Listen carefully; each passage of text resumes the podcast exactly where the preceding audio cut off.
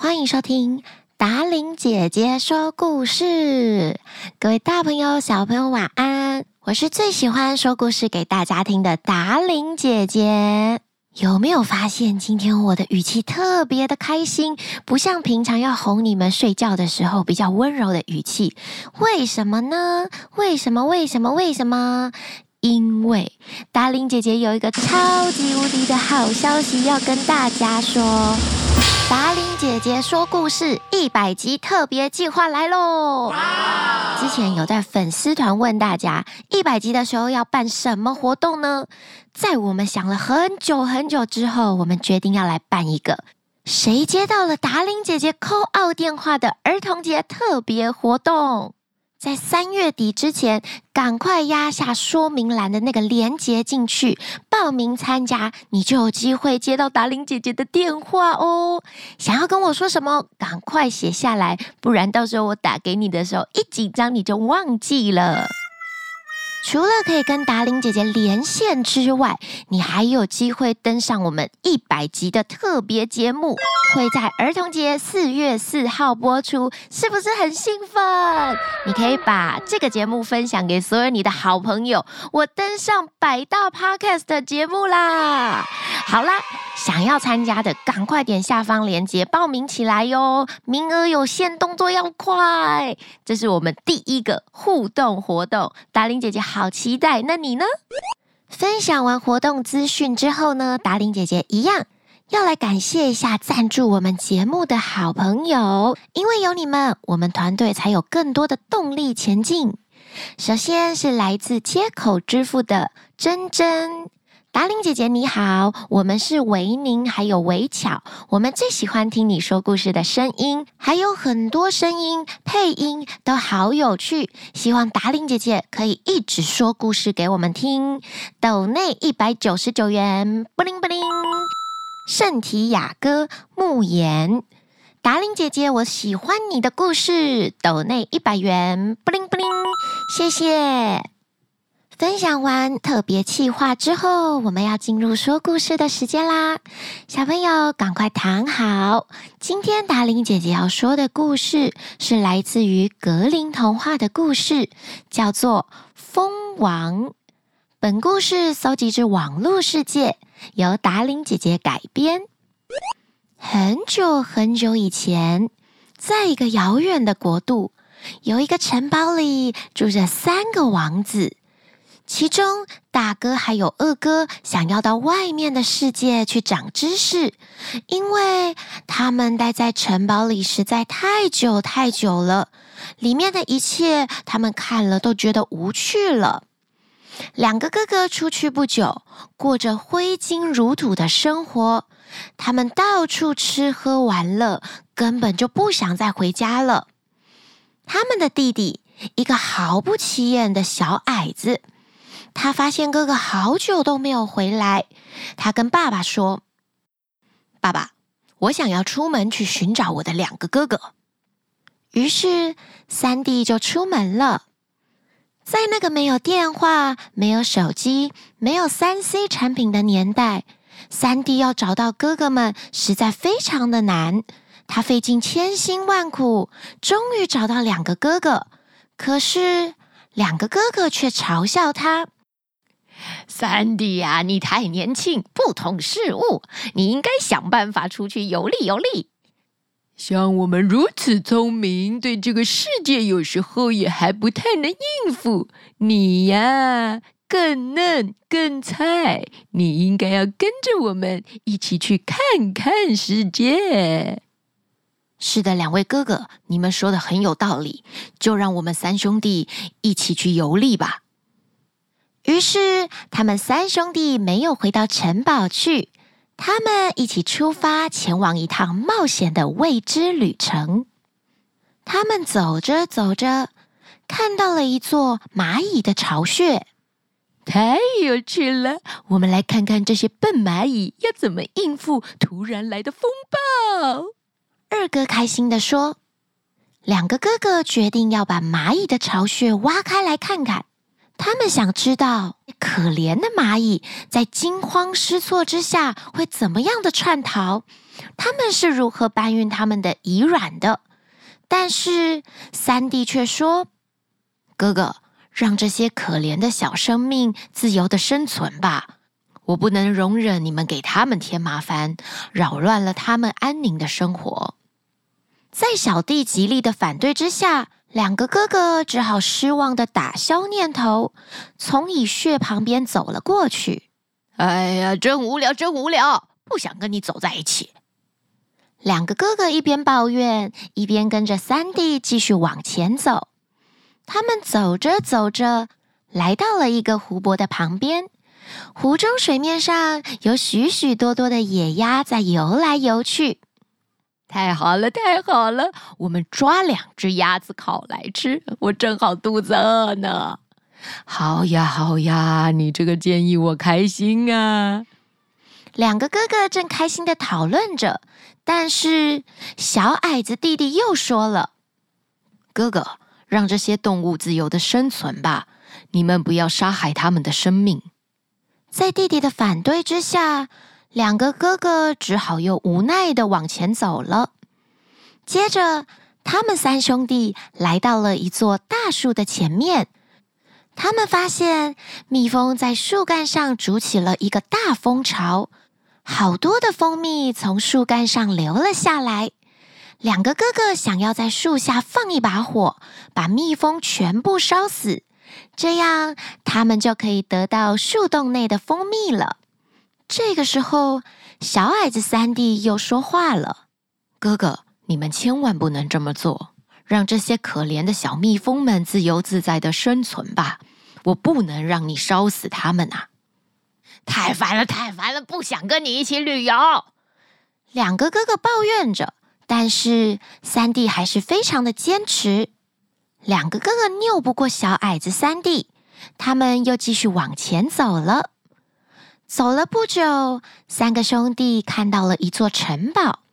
当他们经过马厩时，看到一些骏马站在里面，但他们都是大理石做的，不是真正有生命的马儿。接着，三兄弟走进了城堡里面，他们看不到任何一个人。他们穿过一间又一间的房间，终于。发现了一扇上面有三把锁的门，门上有一个窗口，从窗口可以看到房子里面的一切。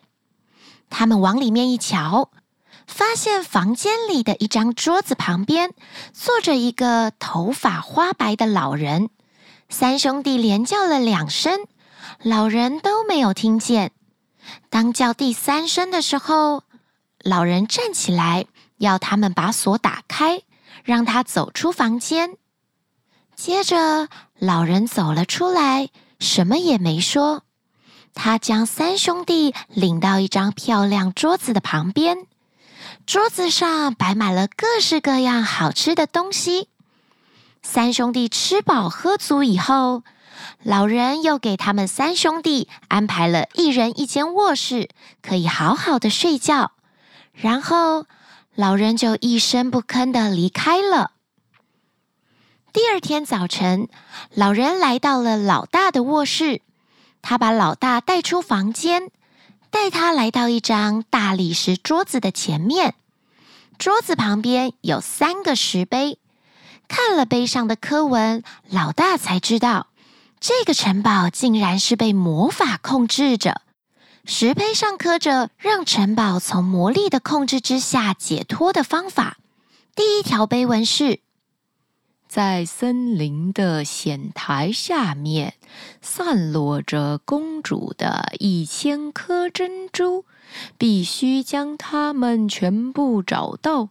如果在太阳下山之前缺一颗没找齐，那么寻找的这个人就将变成大理石。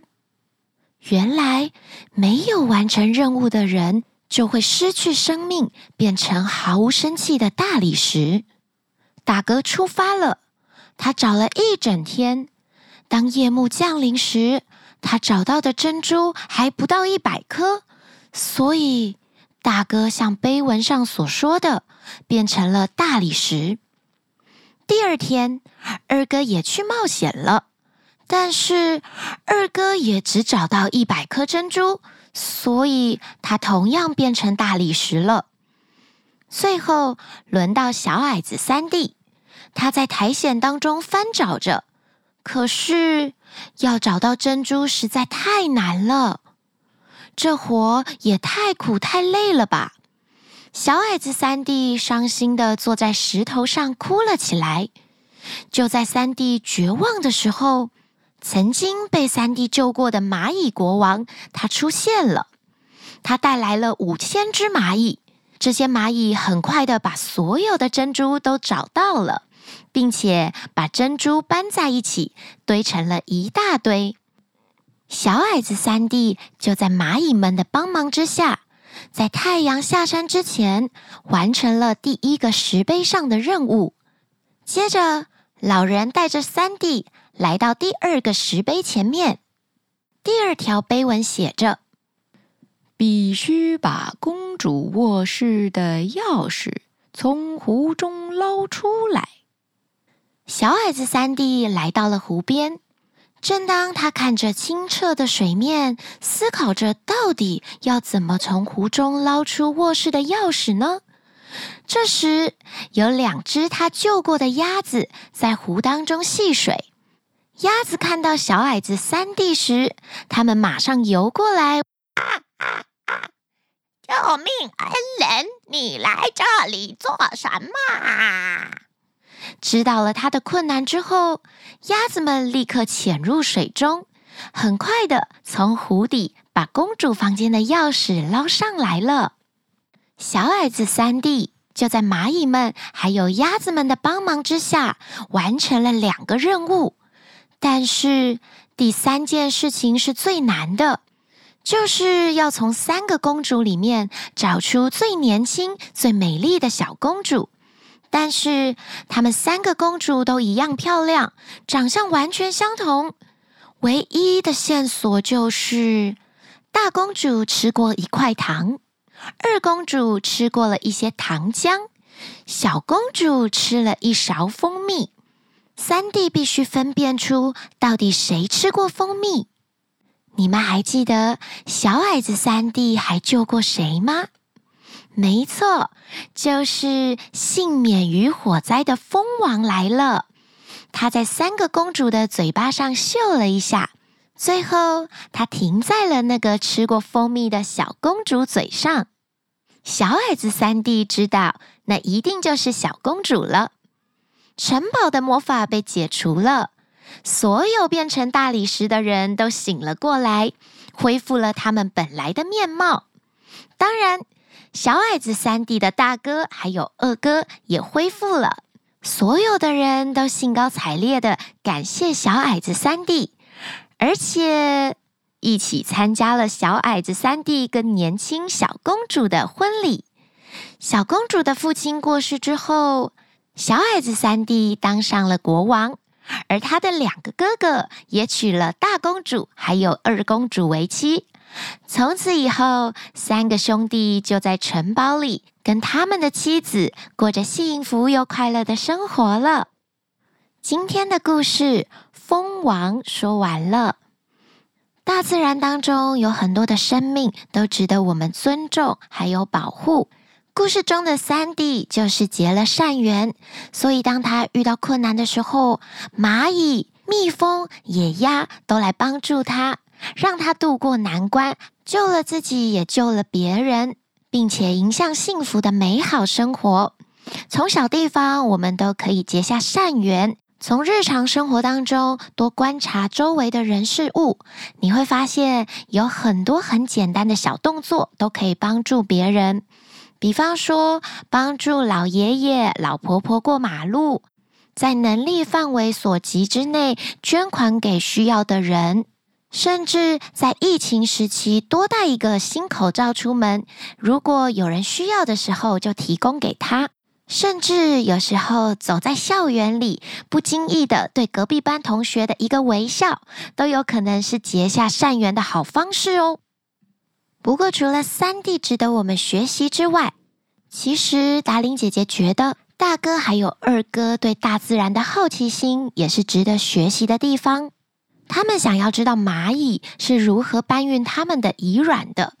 只是在观察的同时，我们不需要去伤害这些大自然的动物们。我们可以静静的在一旁，不要打扰他们，观察他们的行为，还有生活方式、运作模式。你说是不是啊？好啦，今天的故事在这里要告一段落了，小朋友要赶快睡觉喽。记得要帮我们节目压下五颗星好评，还有留言给达伶姐姐以及我们的团队。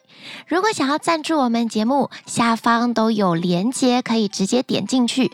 最重要的是，想不想要达伶姐姐扣二给你啊？赶快填表单，参加我们的一百集儿童节特别计划，达伶姐姐等你哟。晚安了，我的朋友们。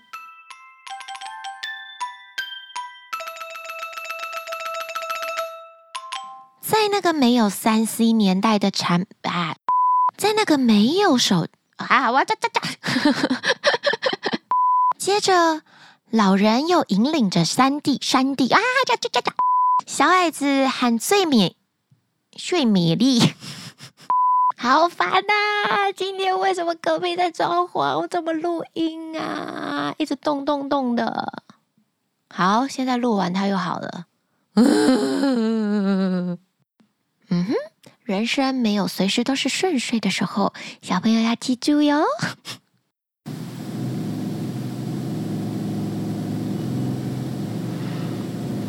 你没有听到施工的声音吗？哦。